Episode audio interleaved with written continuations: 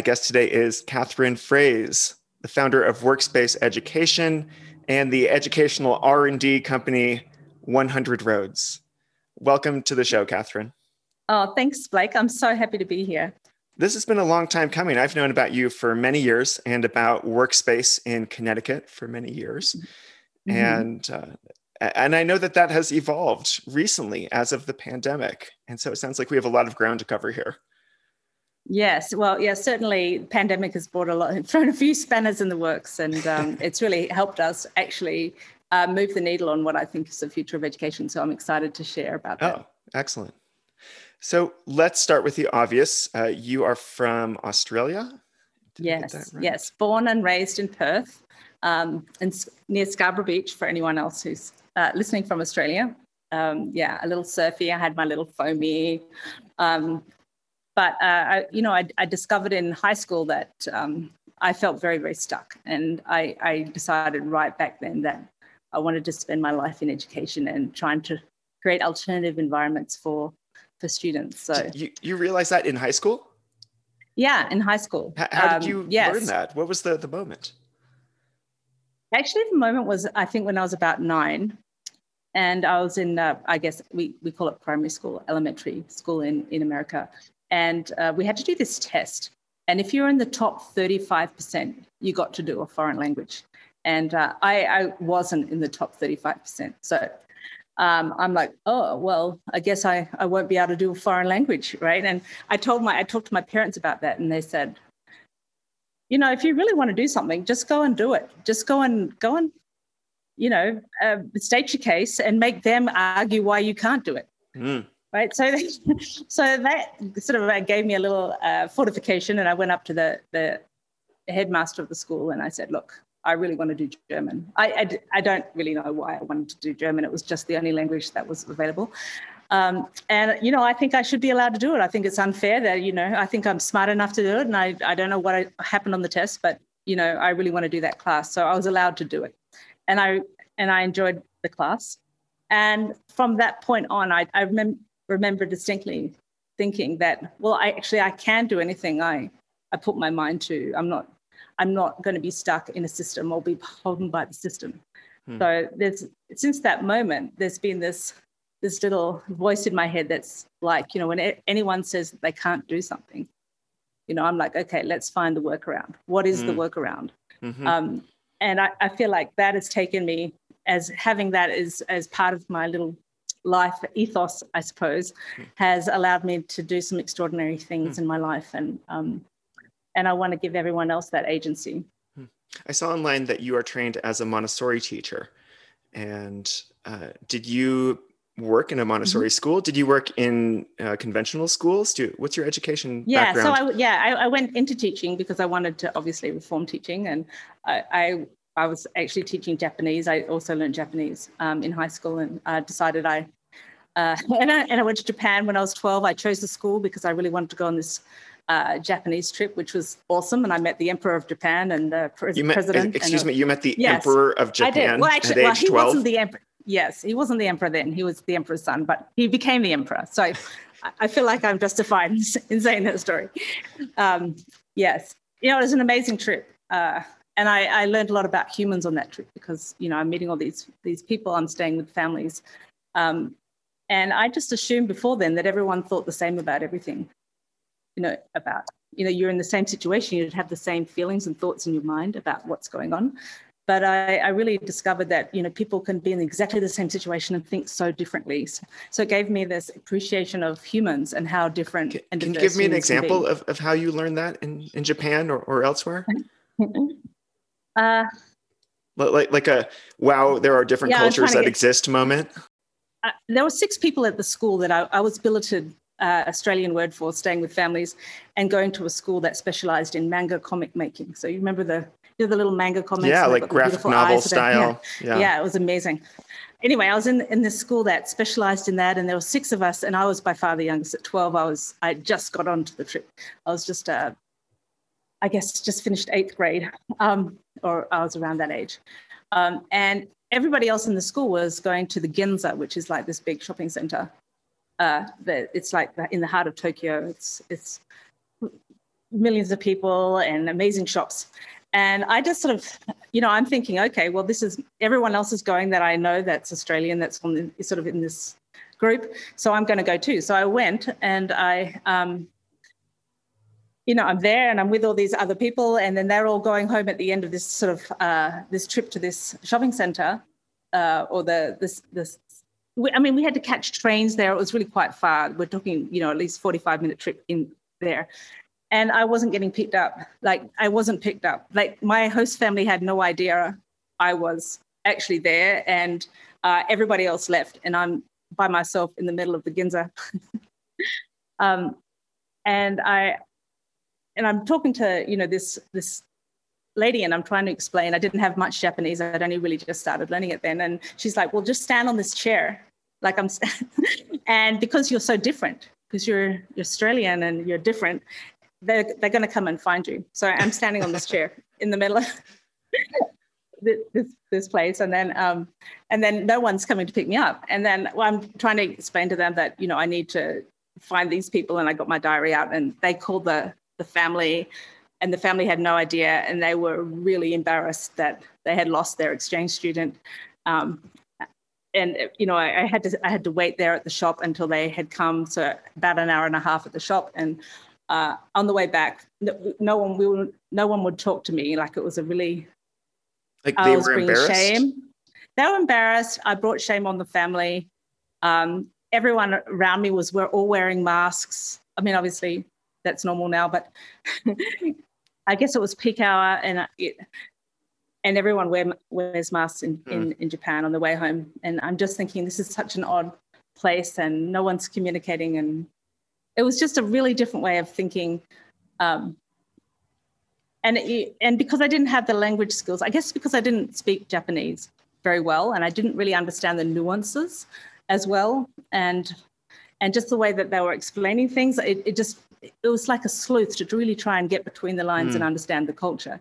So, so um, uh, other mm-hmm. people in this situation might have considered this like a traumatic event like what do you think gave you the the fortitude to to kind of see this as a learning experience or a cultural experience you know well I, I, think the honest truth was that as a little tacker um, i had a very bad lisp like um, speaking difficulty i guess i must have sucked my thumb for too long or something um, and uh, I, I, felt very, very self-conscious about that. And I think I spent, you know, a fair bit of time on my own and trying to work, work out how to navigate the social situation, the social situations at school.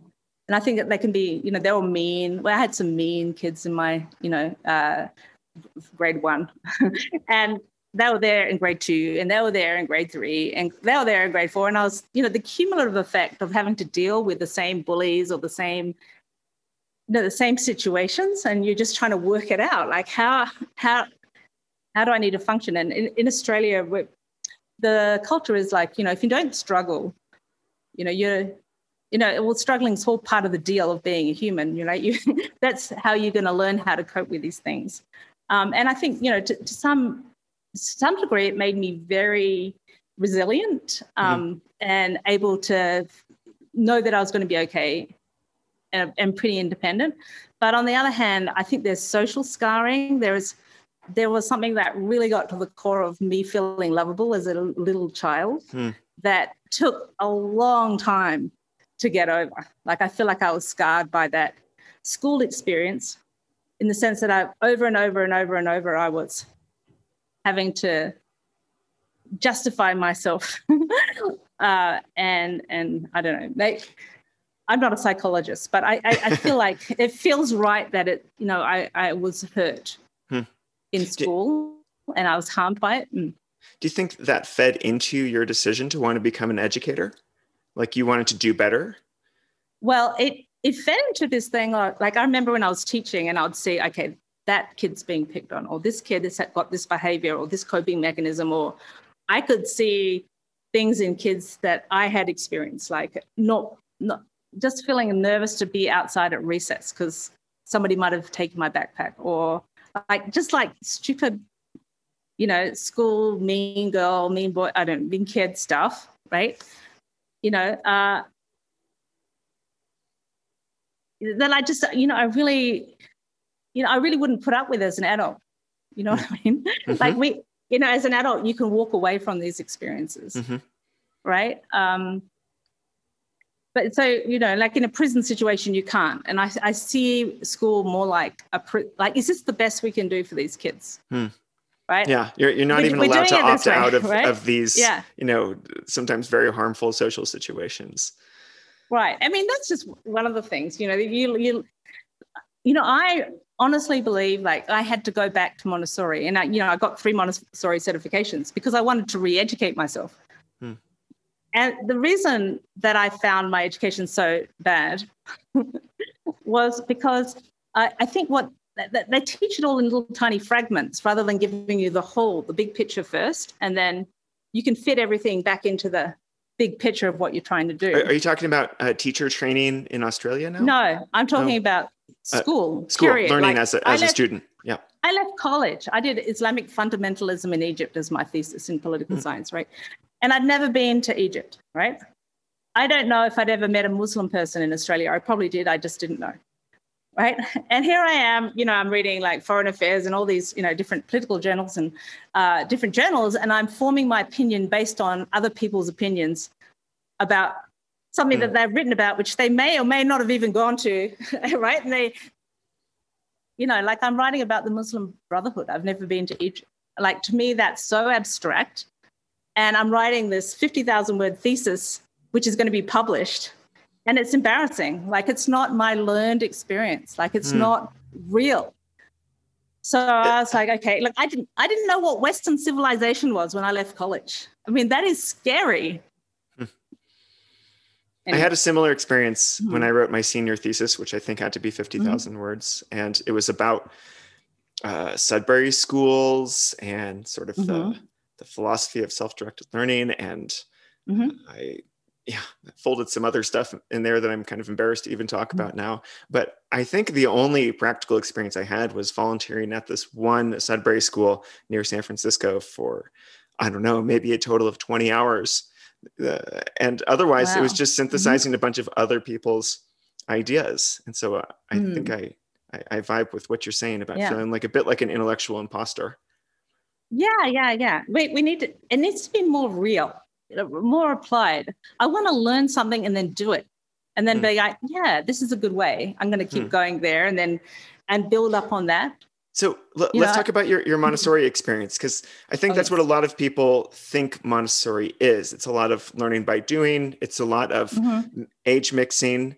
Uh, I think mm-hmm. everyone imagines the kids in Montessori preschool playing with these wooden manipulative toys. Mm-hmm.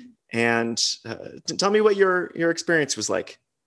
Uh, well, so I did uh, Montessori as my children grew up. So I did, uh, you know, three to six, and then I did my six to 12. I did my master's in Montessori with the top math I'm Montessorian um, in the country, which was incredible. And then I did my adolescent training. So uh, obviously, I, I really uh, I drive with uh, the philosophy. But uh, what I love, what I loved about it most of all, is that um, the learning is discovered. It's not like we're going to teach you to read.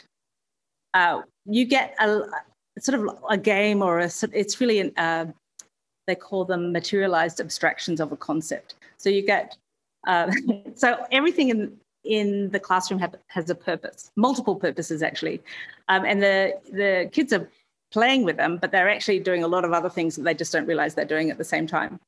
Um, and you learn math and you learn uh, language in tiny little bite-sized nuggets. They're like lily pads, little lily pads of knowledge, and they're spaced out.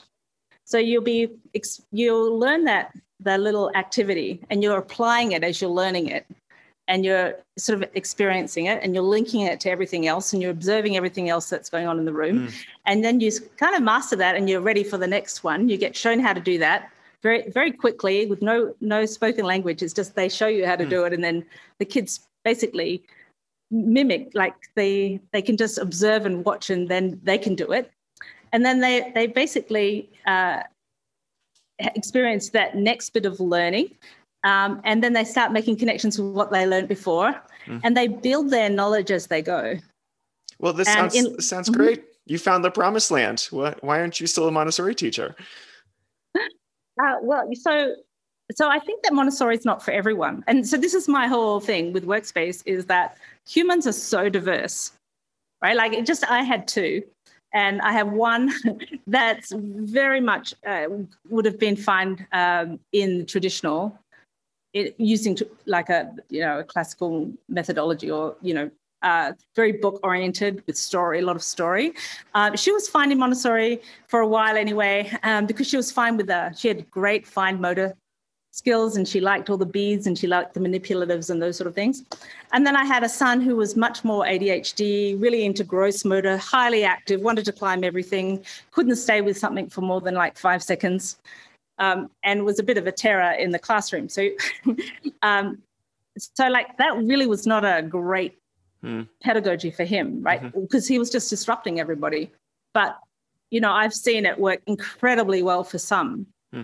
So every, I mean, like there's no one size fits all perfect pedagogy. And then I also see how, you know, my son at the beginning was pretty, I mean, I was never diagnosed him, of course, but he, he was, you know, he, he, he passed the, the, sniff test for ADHD. the sniff test, he definitely would have done that. But like, you know, when he was 12, he was really the opposite. It was very, very calm. So, so you know, like maybe it was sensory or whatever it was. He just took a, a while to un, unwind into himself, if that mm. makes sense.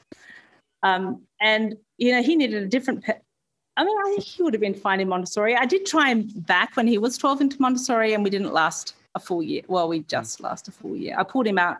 Uh, he would have. Um, he had quite a lot of. I don't want to talk about my son really, but um, he had quite a lot of anxiety, and he was just much better off at home. He was really enjoying being. Hmm. So at home, I just thought it was time for him to have more kids around was your family in the United States by this point? Mm-hmm. Yeah, we okay. were in Connecticut. Mm-hmm. Connecticut. Yes, I had my children in Connecticut. I met my husband uh, on a world trip. Um, oh, yes. he was also traveling.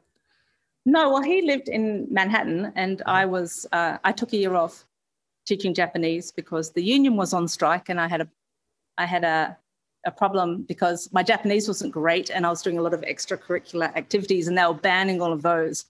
So I'm like, oh my gosh, if I, what am I going to do now? you know, we couldn't go to karaoke and we couldn't make sushi and we couldn't do all these things that I really, really like to do. So I thought I'd go around the world and um, I was teaching skydiving on the weekends and um, and I also want, yeah. and I wanted to um, go and visit alternative schools because my favorite professor at, at college when I did my teacher my teacher training, she she was really into this educator Krishnamurti, who's all about conditioning, he talks about conditioning and how we're conditioned to think in a certain way. And uh, we're really pretty much on automatic most of the time. And it's how to how to stay awake, how to hmm. how to be actually in control of your mind. And um, there are actually Krishnamurti, Krishnamurti schools around, so I wanted to go visit them. So I did this big trip and met my husband in New York. At, at one of these schools? No, actually, at the drop zone at this. uh, that, that's what I wanted you to say. I was like, please tell me you met your husband skydiving. At, yes, at the Blue Sky Ranch um, near New. He, he was a client. You were you were the yeah the yeah. It was, a, it was Memorial Day. Yes. I, well, I had just arrived the week before, and I went to the pub, and I said I need a job for the summer, and uh, so I was living in a tent next to this little airstrip in New Paltz in Gardiner, New York, and he had just done seven jumps, his accelerated free fall training, and wanted a coach for the season. And uh, yeah, so you we each got more than you bargained and, for. Yeah.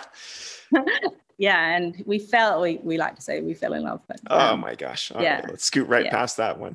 Uh, great. So t- tell me about your transition into workspace, uh, and maybe you mm-hmm. can just start by by briefly telling people who have no familiarity with it what yeah. Workspace Connecticut was or is, yeah. and mm-hmm. and then what led you to it sure okay so um so what I was doing at the time of around workspace was I just put my son into Montessori school. So I'm, I'm a mum, I'm homeschooling. I've been homeschooling for about 10 years. I'm one of those mums who likes to organize things. So I was doing Destination Imagination and Lego League and all these things. And I had started this little project called 2HP, which was our Huckleberry Hill project and it was about the kids coming over one for one day a week and they would spend the morning um, deep diving into a passion um, and then trying to work out how they can put what they were really loving out into the community somehow hmm. so my daughter was starting Lucky Tales Animal Rescue. She was 13 and, and she ended up doing that for two years, starting a nonprofit and importing 20 dogs from Georgia and working at a vets and all sorts of different things. And my son, who was nine, was really into Minecraft. It had just come out and um, he was building the library in Minecraft. And then he went to the library and got them to start a server for three different towns. And we basically, he basically launched a Minecraft club that went for more than five years every Saturday from 10 to 12 yeah anyway uh, so that was um, huckleberry hill project and i just saw that during those those years where the kids were actually doing real world stuff in some, something that they loved the growth was unbelievable like the growth in them their confidence their agency their like if i can do that i can do anything you know like um you know like uh, from so from that moment when my my daughter did the animal rescue and then she started writing a book. She got a book published when she was 16. She's just about to publish her third book and she's 22, just um, wow. left college, Tufts. Um, yeah, so like uh, all of these things, like when I when I asked her, you know, what in her education was the you know the thing that really what she really learned in that, and she I think you know her she always says things like it was that I just felt I could do anything, that I was never held back by that. But, and that, that just gave her a lot of confidence. This was mm-hmm. your family homeschooling that she was describing. Yes. Okay. Yes. Oh, sorry. Yes. I'm sorry. I, I, am supposed to get to workspace. Yes. So well, it sounds like you had a very successful homeschooling situation. So now I'm even more curious. If this yes. was working so well, why why spend time creating anything else? Yeah. So uh, so with my son, so my daughter's gone to college. It's me and my son and he's that he because he's you know he has a little anxiety he's probably a little adhd brain so what, what i would say with that is that um, computer games are very soothing to a, a, young human like that um, and they can become a little addictive because it's just uh, it's just what their brain likes to do a lot. It's also mm-hmm. when you have anxiety, it's a really good way to you know to connect with friends without it being too mm-hmm. um, too challenging in that department too. So um, I was like, okay. Uh, I did try and put him in school, and he had panic attacks in the basement of the school. So I'm like, okay, if I had to create the perfect environment for this kid, so he could create his the best life he could possibly can in a space, what would that look like? So that's what workspace is it's it's a space where I could actually be as a parent in the space and I can have my own life going on and he can have his own life going on and he's surrounded by inspiring people and we've got all sorts of different classes and courses. We had 140 classes and courses on the schedule. And I just got you know I had this building that I could use I had 32,000 square feet. Um, and I thought okay I'm going to set it up for authentic creative self-expression which is you know how humans put themselves out there. So we had um, like an art studio. We had this amazing science lab and scientist who was incubating scientists. Um, you know, a place uh, we called Global Awareness for Humanities. We had a dance floor, wood shop.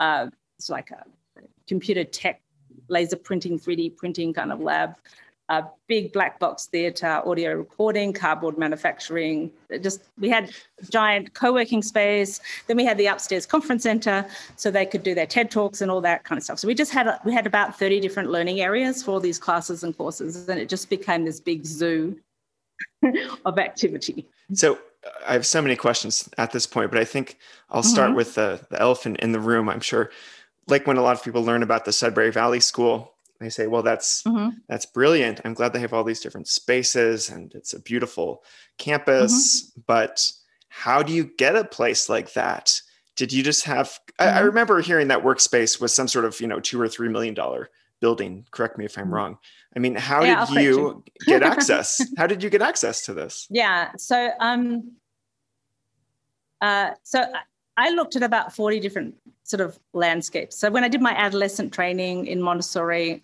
I was immersed in this forest, 55 acre forest in Australia for, for a month. And we had to envision this landscape, what it looked like. And I was thinking, well, I want these kids to be around makers and doers and, you know, inventors. Um, but in Montessori, they talk a lot about being on a farm and in the early ad- adolescent years. So I was looking at every farms and I found this amazing farm, but it was $8 million. And I, I found an old wood mill um, and that was a beautiful landscape, but it, you know, it was, you know, even it was, it was going to cost 3 million before you even walked in because I had to move, you know, a lot of inf- infrastructure. And then this wire, I found this incredible wire mill, which is why Workspace has like the, the logo of Workspace had like wire, a wire mesh uh, font because we, in, oh, Connecticut invented the wire mesh at this oh. wire mill. And it was an incredible facility, um, but it, it, was under litigation and there was a lot of, there was still some brown soil in there. So it's still under litigation. Like I would never have gotten this place, but I thought this would be the most perfect place for urban renewal um, for teenagers. And I could bring in the local governments. We could do all these amazing real world projects in there. Um, and then I went into this business park and I found this uh, this building Cannondale uh, bicycles. I don't know if you know Cannondale, Cannondale mm-hmm. bicycles. They invented the aluminium frame and they had their headquarters there in this building. They built this beautiful big red barn and then it had this industrial building behind it and it's on a lake and it's next to 650 acres of forest. And I was like, oh my gosh, this is like so perfect. Like I'm walking through it and I my body is like bouncing up and down because I could just see everything already done you know, including we had this amazing industrial kitchen in the middle and a cafe, and mm. it was mm. just it was just an incredible. I just knew I'd I'd already done it in my head walking through this building. So I said to my husband that, you know, I it's Mother's Day, and it's Mother's Day, and, hubby. Could you? And please? our son needs a place, right, to do his education. and you know, this is this is exactly what the world needs. The world needs to see this and I can make a really bold example of what good looks like. And I'm, you know, I'm probably the only one crazy enough to attempt attempt this, but I'm sure I'm not. I'm sure there are others. but at the time, um, most people were thinking I was crazy to, to just buy this building and and turn it into into this. But I, we need places like this in the world. I, I agree. I agree. I, I still want to know how did you finance it? Were you guys in a position oh, to just yes. purchase well, my this? Husband, or? Yeah. Well, my husband uh, was he started a company the day that my son was born. He's now 17, 18. Um, and he managed to sell 70% of it. And he said that I could mm. have my part of the proceeds to do what I wanted with. Cool. Okay, so and I thought I'm going to revolutionize education. Yes, you know, like. okay, so a f- fortuitous sale from your your husband's company enabled you guys to. That's right. To take this building yeah. on. and then I did the I, I did you know I didn't get a get it like you know interior decorated i you know i got i went i called Sherwin-Williams and i picked five paint colors and you know i made wallpaper and you know we did the best we could mm-hmm. on a mm-hmm. on a shoestring um you know so uh, there's another cool. thing that stood out to me when you were listing off the mm-hmm. characteristics of workspace, which is that mm-hmm. um, you know this is not like I, I, keep coming back to the Sudbury Valley School just because there's not that many mm-hmm. like big properties like this out there where these sorts of self-directed mm-hmm. models are being practiced. Uh, but mm-hmm. Sudbury Valley School is very clear.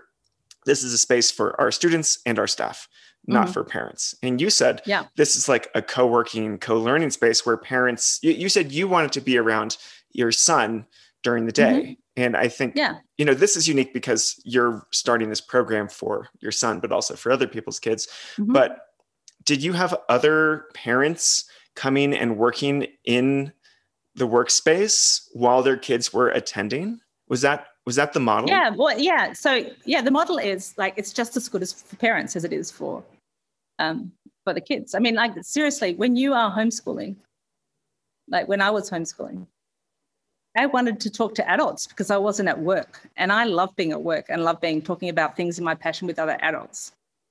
So I wanted to go and have other people to do things with. And so did a lot of the parents. Like we had a parent that started a Shakespeare troupe and it was incredible. And had parents and, and had educators and the kids and I, all everybody was involved in all sorts of different things. And what are these parents doing for work? Are these parents who have remote jobs or work for themselves or mm-hmm. have otherwise flexible arrangements? Yeah. Um, and I think, you know, during COVID, that's probably exacerbated uh, that availability. But, you know, we'd have like parents who would, like, well, first of all, no one wants to be in one place five days a week. I mean, that, Amen. you know, we, we think, because we, we're replicating school in our mind, that we need to be in a place for five days a week.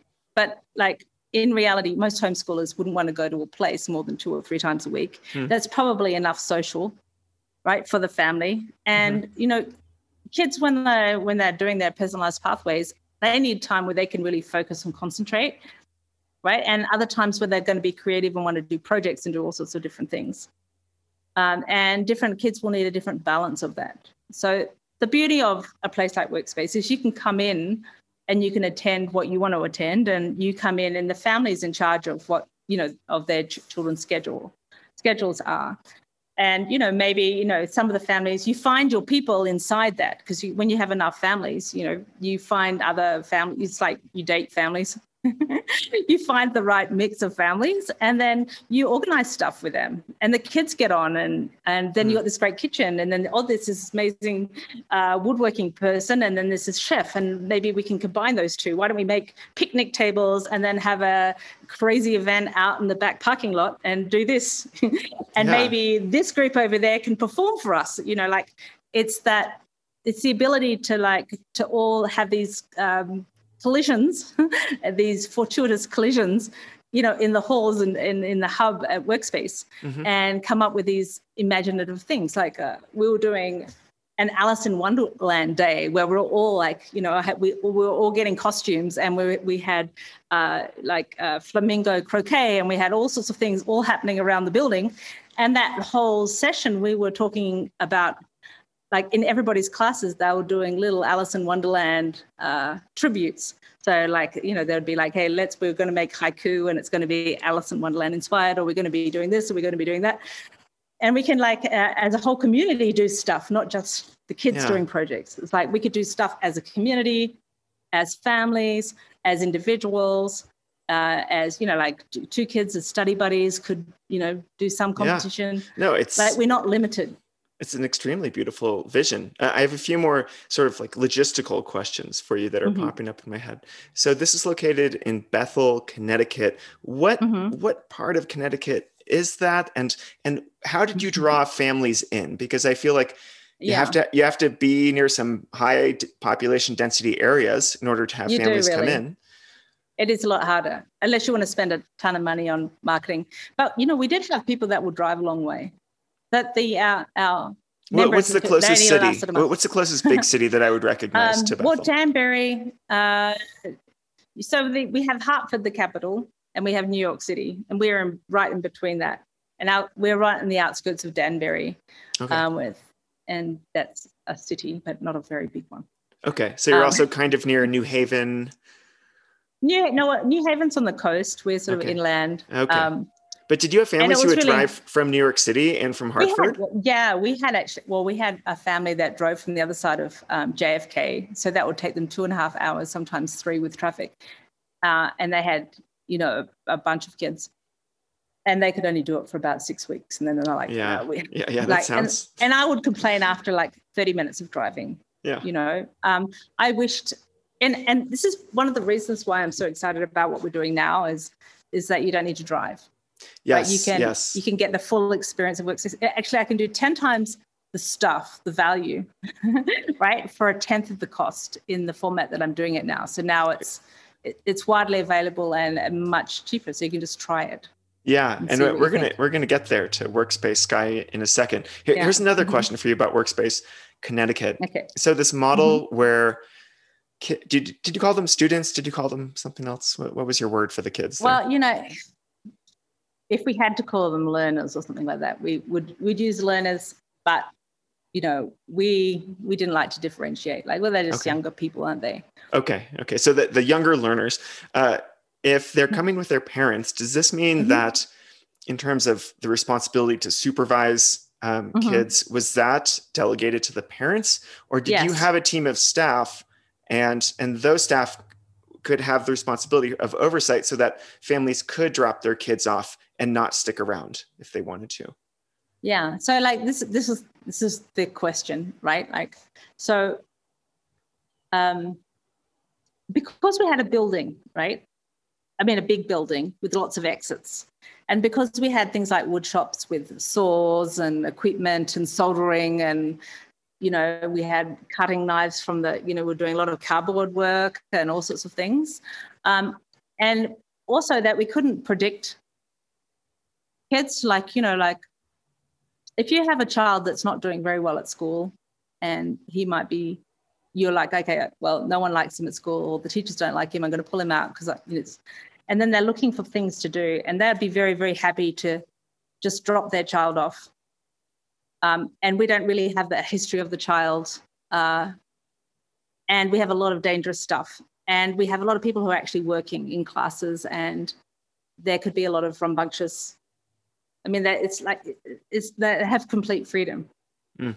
Um, and when you come out of a, a pretty authoritarian environment like a school, it takes time to really come really find yourself and that mm-hmm. self-discovery and, and being confident in who you are and, and how you behave and how you're interacting with people and so in that deschooling or that transition stage um, you know I, I think the children really need um, guidance and i think their parents really need to see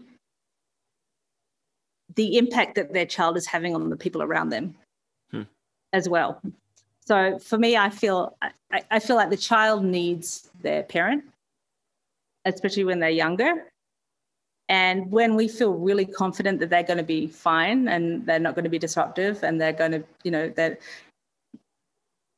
they're going to easily be able to attend people's classes without, you know, being disruptive or sure. disrespectful of the person trying to do the course and those sort of things, then we're we're a lot um, we're a lot more relaxed about the supervision.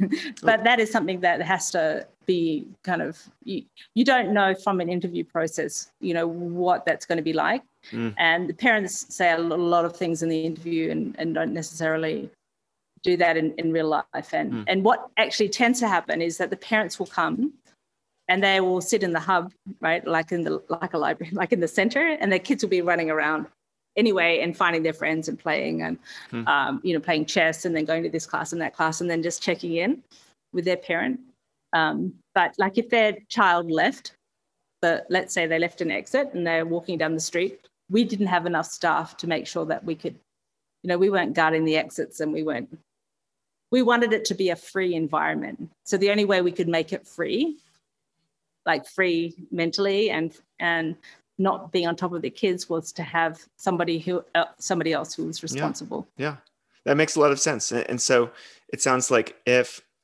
a family was there for a while, maybe as you could think of it as a trial period, and the kid proved themselves to be very responsible, then it could mm-hmm. be an option for the kid to come without the parents. But there, there had to be that, well, that getting to, be, to, know you period. Mm-hmm. Well, they ha- it had they had to be signed out to someone. Like you could, there was mm. nobody at Workspace who didn't have a guardian of some description. So if you couldn't be with your child and you'd organize with this ah. family to take care of your child, you could do that. If they were with a background educator and they're going to be with that educator for three hours, you don't have to be there, right? But if your child is at large and they can go in and out of the woodshop and leave the building and go and play basketball and hanging out with these, you know, these teens, right? Like if we don't want the situation where a parent comes back and say, "Hey, my kid was heard this word because they were hanging out with this guy and they were doing rap in the audio recording, and you know, and I'm, I'm not okay that he learned that word." We'll be like, well,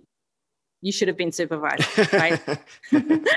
yeah. So, so the every kid, student, learner uh, needs to be associated with some adult who is their guardian. It could be yeah. s- some other yeah. kid's parent. It could be temporarily mm-hmm. an educator. Yeah. Well, I mean, we didn't have the budget. Like, yeah. How many have, staff did you to, have in addition to yourself? Well, we had um, well, that that varied depending on the programming that we were doing. But we we had a dream director who was who was she's basically our, our school psychologist um, who really got to know the the learners and also was uh, her role really was to launch them into what they wanted to do and to help them navigate you know whatever pathway they wanted to be following. Um, we had a curriculum spe- specialist who was part-time. We had a front desk person for when people came in the building. We had a full-time scientist. We have a full-time facilities director that's for leaks and you know everything that can happen with the building mm-hmm. we had our tech wizard our tech specialist who was in our in our tech area who would help with all tech issues so if you were doing a class and you couldn't get the projector to work he could run up and help you with that and um, give you a tutorial on that. Um, but as far as supervising, I mean, we had kitchen, we had two people who ran the kitchen, two Mm-hmm. amazing chefs who would be there. They, they ran their own business in there, so they weren't really um, officially staff. Um, and I had an ad, admin person who was doing all the, you know, the Okay. membership. So, so that's about uh, Mhm. eight people, I think. Yeah. And how many? What was your capacity? Or let's let's say instead, what was the maximum number of of families, and, and how many people was that? Was that usually one parent Yeah. and one kid?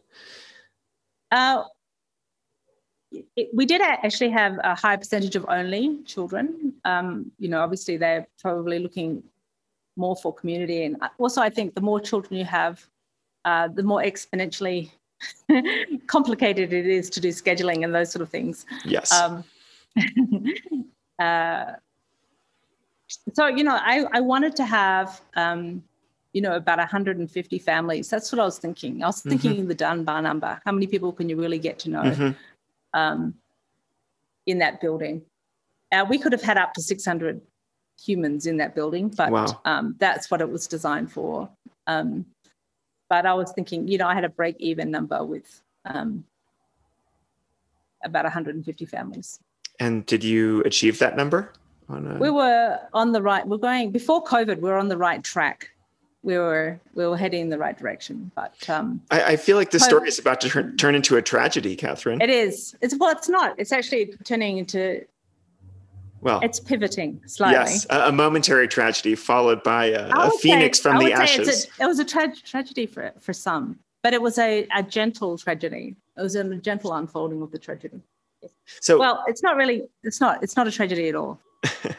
Just for I- I- uh, so we have some landmarks when did landmark open and and how long did it run Uh, until yes, January 2016.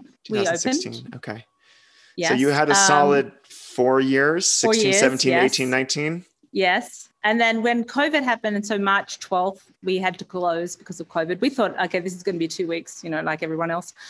Um, and and because we have a very vibrant Slack, and we do we organize a lot of things with all the families on Slack, so all our, our classes just went virtual, and um, you know, I think the kids did miss each other, you know, the in person, the play especially. Um, but obviously, this was a pandemic, and um, and then we we decided well we'll we'll go back the next year part time um, like two days a week and see how that goes um, and then we were coming across like these people wanted to wear masks these people didn't want to wear masks um, there's going to be a big expense in extra staff and uh, changing out making outside areas and inside areas and Mhm.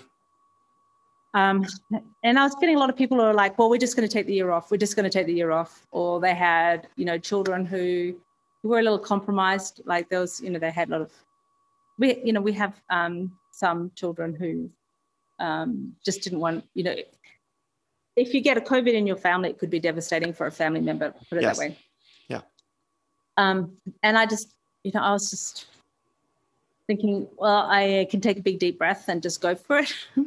um, but everyone was seeming seemingly they were doing pretty well on home at home, and they were potting up in their little groups and meeting with the, their little family sort of groups. And I'm just like, you know, I think everyone, like my son was like, I think they're okay. I don't know if we really need to go back and and you know, I think I just I, I got to the point where I'm like, okay, well, I you know, I feel like, um, and by this time, I just have to say that I started this research and develop, development company, and I've been helping people create spaces like this for for two years, you've been helping And other people create spaces like workspace like workspace, yeah, Yeah. yes, um, and inspiring them to think about space differently, right?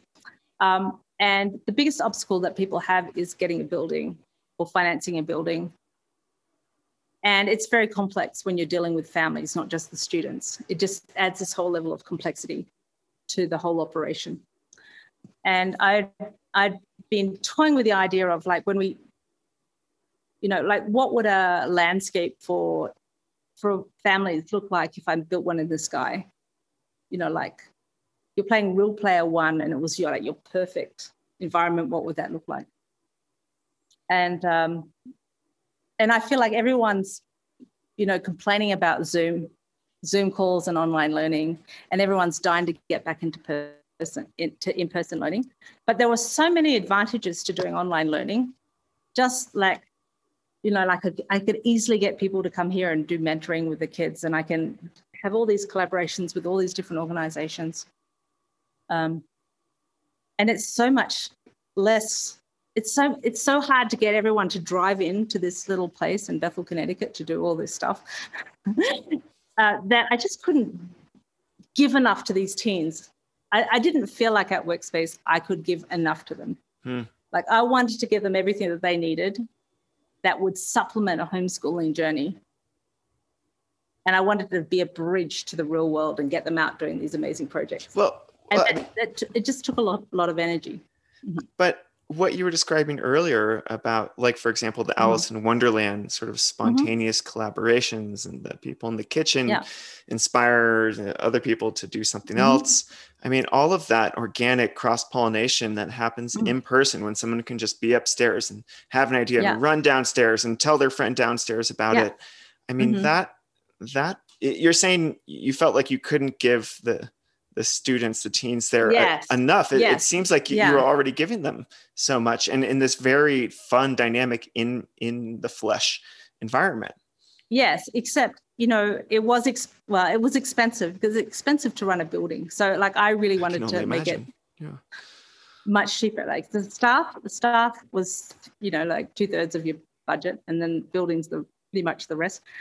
Um, but new technology has come out like over the last year where we can now do all that all those collisions like we, we, we do in person.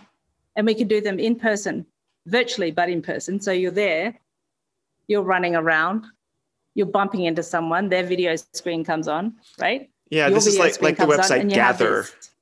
or, like gather right exactly yeah. like gather town. Yeah. yeah and we designed we've designed a complete like if we could if you could imagine the best possible learning environment based on all educational theories that you've come across and and all that kind of stuff, like that you could put in, what would that look like? Like, so this is what it does. Like, when you don't have to actually buy the building, right? And you don't have to work with the space that you've got, which is a huge constraint. You can now use your imagination to think about, oh my gosh, if I really wanted to um, to give a student the world, right? And an understanding of the world, what would that look like? Hmm. That's what Montessori wanted. She wanted, she wanted, she's like, this is what you got to do, do with teenagers. You got to give them the world. They've got to know about everything, right? And they've got to know it from the big picture all the way, you know, and how it all works. The laws of the universe, well, the I, story of humans, I'm of technology, curious. of invention, of discovery. If we could, yeah. you know, resurrect Maria Montessori and say, what do you think of yeah. the, the, online collaboration? I, am really curious what she would say. I, I, was very taken. She would love it. When I read, uh, you know, her mm-hmm. notes on the adolescent years and her ideas yeah. about like, okay, what these kids do not need right now is traditional classroom learning. What they do need is to go to a farm or, an, or, or a B and B and have some mm-hmm. responsibilities, but it's always social. You're doing it with other people. You have these like yes. real world experiences maybe you talk about academics a little bit, but it's in a very sort of like problem oriented way, not just siloed academics. And but really, it's a lot of doing and, and not as much mm-hmm. abstract learning that can come again later in the the 16 to 20 years. That that's my memory of of what she said. But it it seemed like she really stressed the in-person aspect so much. It's like you're on a yeah, farm well, working with your hands. Yes. yes, that's right. But in-person stuff right? Because it's expensive, right? Yeah. You don't have to do everything in person, right? Like because just think of how much like like at school, right? Like what percentage of time do kids spend doing really boring stuff in person? A lot. Right? A lot, right? Like, why don't we have these spaces all around the place? Little tiny little micro labs, little everything, like little really high quality experiences hmm. that really grow you as a human and then you can go anywhere and do boring stuff. You don't have to be in person, right? right? You, I'm in Montana in the mountains right now. I could sit here and do a, you know, a really boring algebra class. My son is, no, I won't say what he's doing right now. But he's doing online learning right now in, in Montana. But he's also like, you know, he's taking his horse out and he's you know he's learning about regenerative farming and thistles and uh, all sorts of different things um, you know in a, in a really nice physical environment. And i just think we need to mix it up yeah. right? Like if, oh. if you are really passionate about revolutionizing education do something awesome. Like do something transformational that's really high quality right? And then let's take what you're doing and network it with all these other people oh, who are oh, doing yeah. really cool stuff, L- right? Listen, I'm totally on board with you, Catherine. I, I think that, you know, mm-hmm. for example, I, I, take teenagers on these international trips or run domestic mm-hmm. programs mm-hmm. where they come together and have this really intensive experience for somewhere mm-hmm. between mm-hmm. four to six weeks.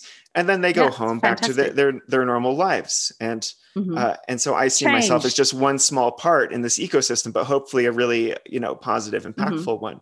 So I'm, yes. I'm totally with you on, on having all these different little ecosystems and, and little opportunities and families get to decide how to piece them all together yeah so yeah so board. this is this thing this thing i've created now workspace sky. mycelium. Yeah workspace yeah. sky teens 13 to 18 year olds it's the mycelium that we have in the cloud. And then from the cloud they work out all the things that they want to do the classes all that kind of stuff. And then they and they find other people who live near where they are, or they find what they really love to do, and they go down and do that in person in real world experiences. Like they go down and they work in a, a wood shop, in a like a you know a community of practice, or you know alongside, you know they apprentice, they they do a little apprenticeships, so, and they do you know those sort of things. So let's just stick with this example of like mm-hmm. woodwork. Mm-hmm.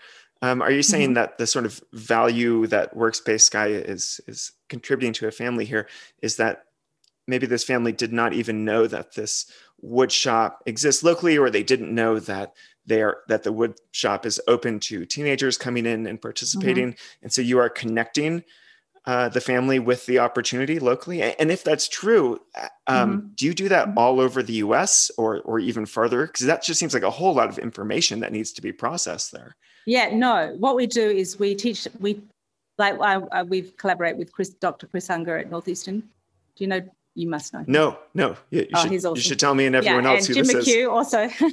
uh, uh, well, he uh, runs the doctoral program in uh, innovation in education. Does really, um, and he's on a mission to revolutionize education, and he finds the best stuff that's happening out there, and he does podcasts and and gets the word out about that. Um, very dedicated individual. But anyway, he's uh, running our mentoring program with uh, Jim McHugh, hopefully, um, and we're designing a place. He wants to have this really cool house with a big backyard, and the kids come out, walk into his backyard, and sit around the fire pit. And they talk, uh, and it's all it's all about just uh, having conversations about how you know what do you really care about, and how how would you like to go out, and you know basically how do you want to design your next part of your pathway that includes that. But th- this then, is an in-person experience in someone's backyard that's only accessible yeah, it's a virtual backyard. Oh, it's a virtual, it's virtual. backyard. Okay. Yeah. Thank you. I didn't pick up pick that up. Yeah, it's a, like it looks like. I, I wish I. Uh, this is a podcast, but if this was um, not a podcast, I could actually take you around and we could walk around. I could show you these kinds of locations. Okay. So you know, we have a space age laws of the universe center um, at the center of our town.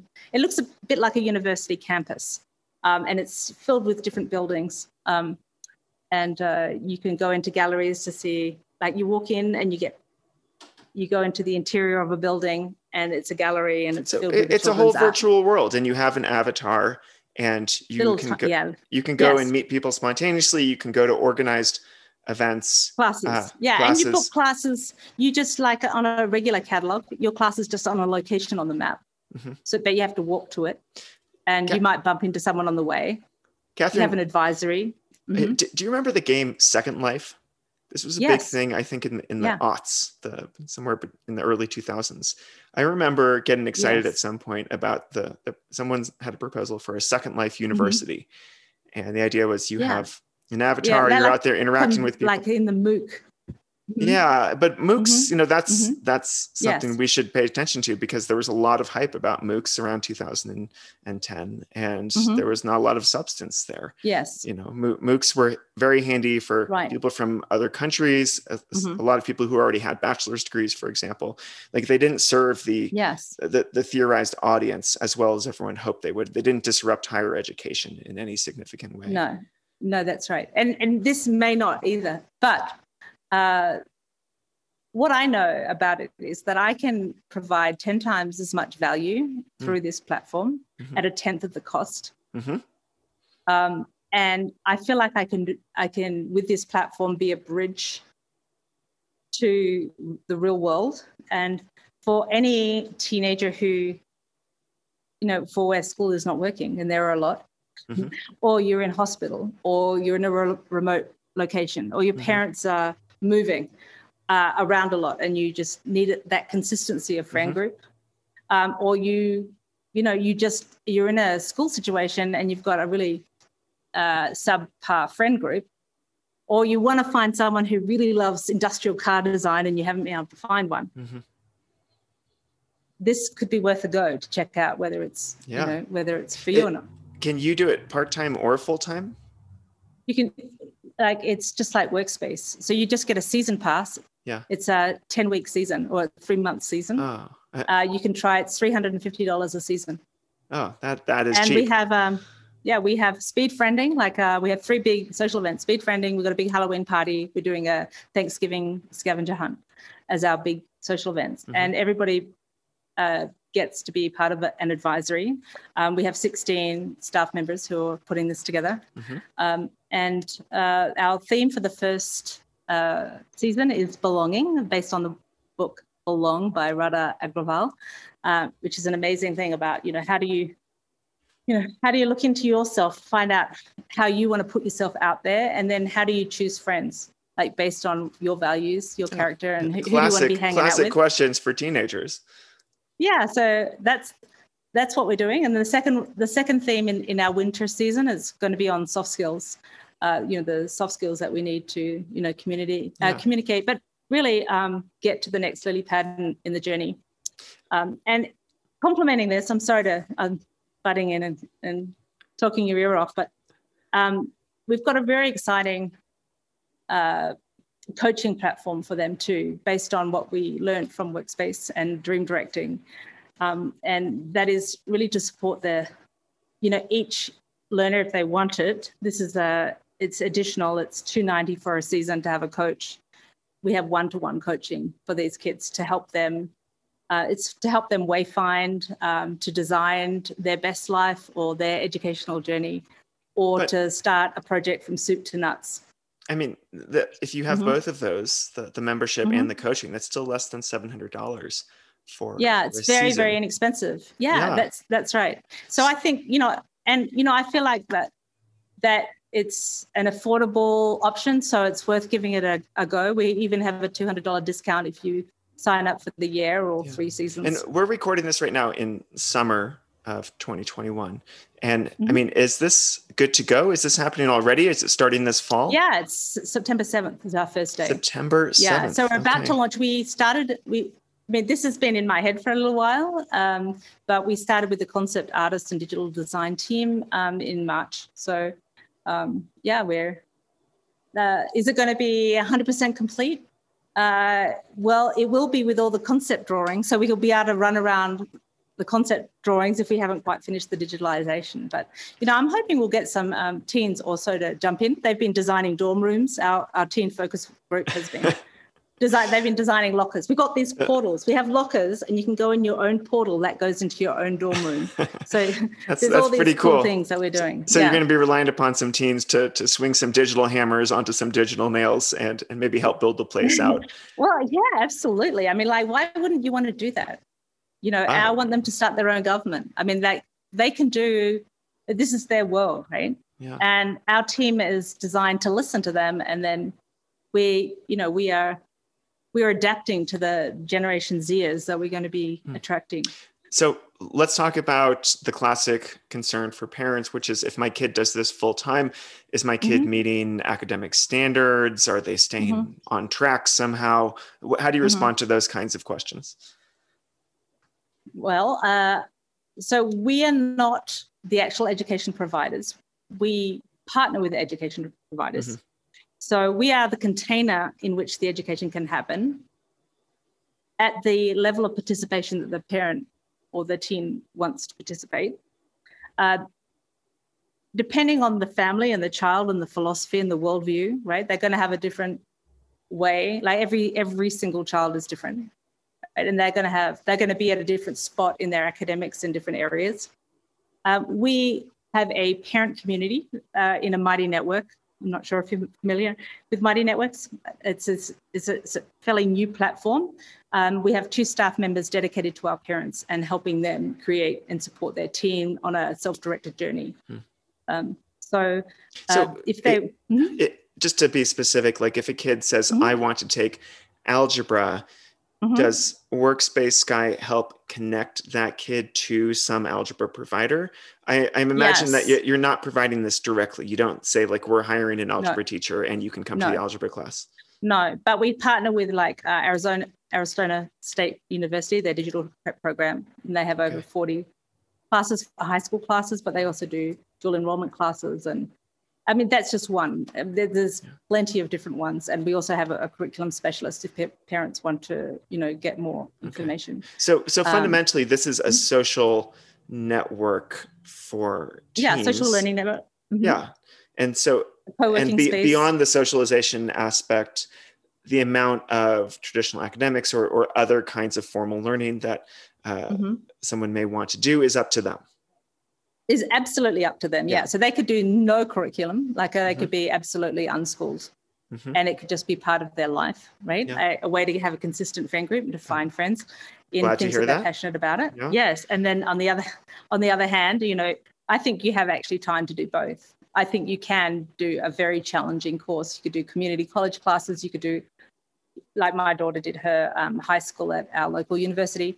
You can, you know, you can challenge yourself right? Like every child can challenge themselves and you know we'll talk about that in coaching mm-hmm. and design you know their best academic pathway. And and you know you could be working in your advisory you're going to have unschooled students students learners people. Um, you're going to have very traditionally schooled people. You could still be at school and be a member. There's no reason why you couldn't mm. be um, but we're not focusing on academics. We're focusing on being good humans. Yeah. And you know, building character and value and finding out what what we need or what they need to be doing in the world to be successful and fulfilled and happy and contributing. How many teens do you want to have in this? Let's say by the end of the first year. What do you imagine? My dream would be to have 200. We can have up to 500. Okay. Um, but what's the limit? Why, why, why no more than 500? Oh, well, on this platform, because, well, you know, I, I run a, a nonprofit, right? It's a research and development company. 100 Roads. I'm putting this out there. Yes. I'm putting this out there because I want people to make it for their communities, mm. right? It's not rocket science to build one of these things. It, you know, takes dedication and time, but you can make something that's completely adaptable to you, to your community, right? And it really doesn't take very long. I mean, I'm doing something elaborate because I can't help myself. Um, and I also want to show the world what is possible and help them imagine and not be limited by that the space thing because mm. all the founders or most of the founders that come to to work with 100 roads they're like well i really need to get a building right? And i see the building as limiting you know what they really want right is to transform education and transform the experience that these teens are having so that these teens are you know are really going to unlock their potential. And so, i don't think it happens in the building well, I want to challenge you on that because I'm mm-hmm. imagining teens that I've known uh, for mm-hmm. whom uh, homeschooling has been a rather isolating experience. Mm-hmm. And when they go to a place where they're meeting other people in person. I, of course, think of mm-hmm. not back to school camp. You know, this is a mm-hmm. yeah a, a, totally wow. radical transformation, positively, you know, radical transformation in their lives. Mm-hmm. And I think that there are a lot of teens who really do want a group. Yeah, like like their primary need is a is a face to face social group of other teens to hang out with. There are unschoolers who go back to school just so they can have mm-hmm. access to other teens. No, a lot so, of them do. I mean, that's yeah. the biggest ex- excuse. People put up with a lot yeah. to have a consistent friend group. A f- physical, right? consistent a, friend group. Yeah, yeah, that's right. They'll put up with being in a really harmful situation mm-hmm. for that. Yes. So if you have and, a kid like that uh, mm-hmm. who's coming to Workspace Sky and says, "Listen, mm-hmm. this is great. I'm making some cool friends online, but I'm just, mm-hmm. I really need to hang out with someone face to face who I can like yeah. give a hug to."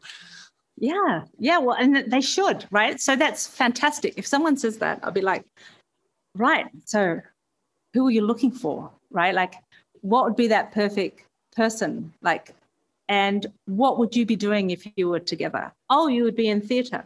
Have you thought about maybe looking at checking out all the local theatres in your area?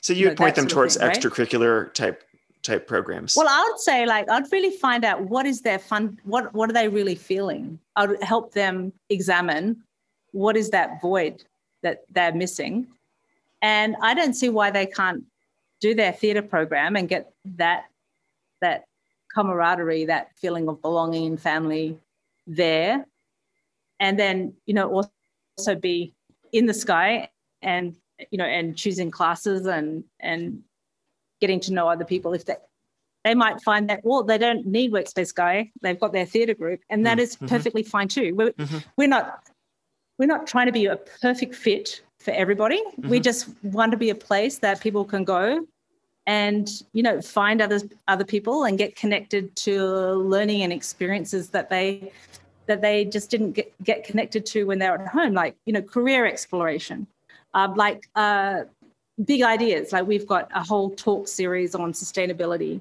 on social justice um, we've got different people who are actually moving into our town centre and having a building and offering different you know classes and courses for mm-hmm. um, for the teens um, and w- will there be a chance for workspace sky teens to meet each mm-hmm. other in at some sort of event that's you know perhaps organized or sponsored by workspace a gathering. That's what's happening all the time. It's in Gather. So there it's 12 hours a day we're open. No, I mean phys- two... physically, face to face. Like, oh, like yes. I made well, a friend in Workspace Sky that's in yes. New York. I yeah. live in Southern California. How do I meet them yeah. beyond just yeah. doing a, doing you know a personal you know travel to get there? How can we hang out with all, so all twelve thinking, of our favorite friends? Yeah. So we're thinking of um, hitting you up, Blake.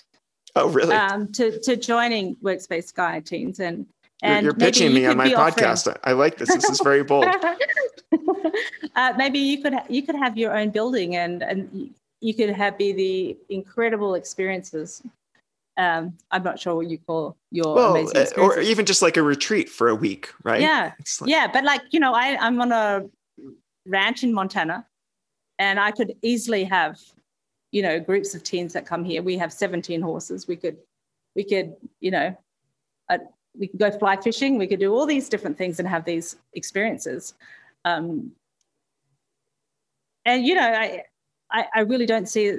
Uh, you, we had a let me let me give you an example. We had Thane Richard who came last week, who's an amazing educator, who during COVID bought a sailing ship called the Rose, and his dream was to circumnavigate the world and to teach kids. He, he teaches at Proctor and a you know bunch of different places teach kids how to actually circumnavigate the world.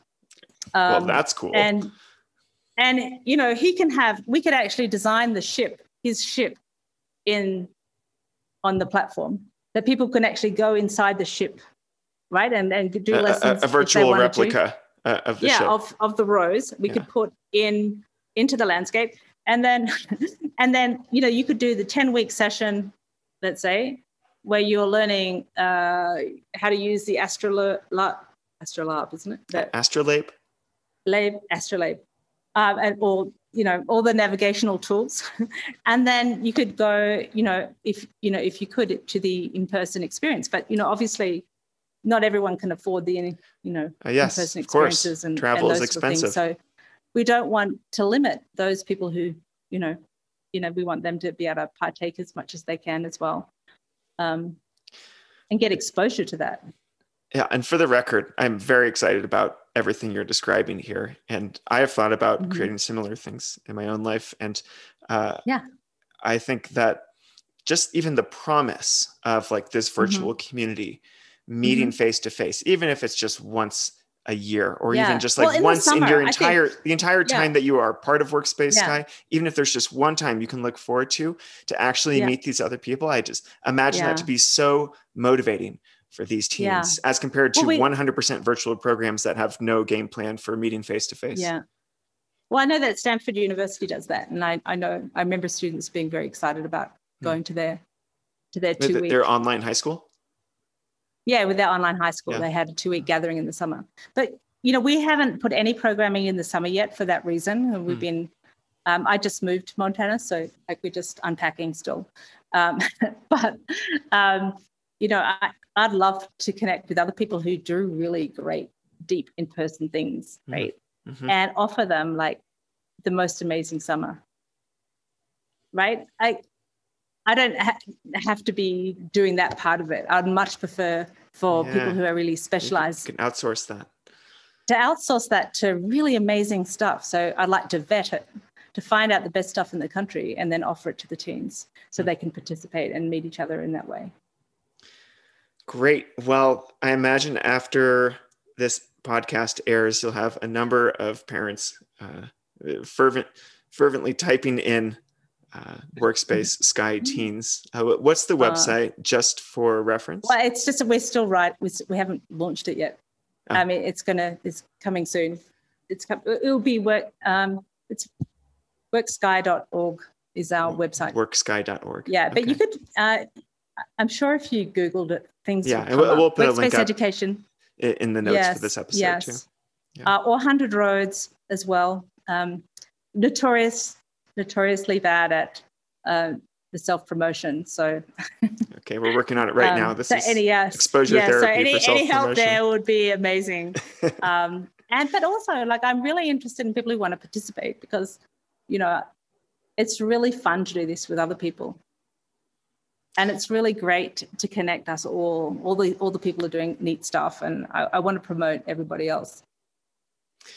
Well, I think you know your whole vision and your whole story catherine is is really inspiring and i love it when i see the sort of serial entrepreneurs in this realm try one thing and then try another thing and then try the next thing and uh, sort of like the liberated learners network or the alc network mm-hmm. you know yeah. you are also helping other people to create their own versions of this in in their own area uh, and i love mm-hmm. the price point on Workspace Sky just because it's very different. It's a whole order of magnitude lower than most other right. uh, online offerings yeah. uh, today. So that's and that's as excellent. teens don't drive. Do you, Jack, do you remember that time when you couldn't drive yet and you just felt stuck and you had to ask your oh, mum yeah. to drive you places? Yeah. That these are the teens I'm targeting. I really, I really want them to have a place where they can actually go and meet mm. other people without leaving the house too. Mm. Well, um, hopefully leaving the house every once in a while, right? Well, yes, no, absolutely. But to high quality things, not for the yes. boring stuff. Okay. I, I like it. All right. Catherine, thank you so much for coming on the show. Oh, it's my pleasure.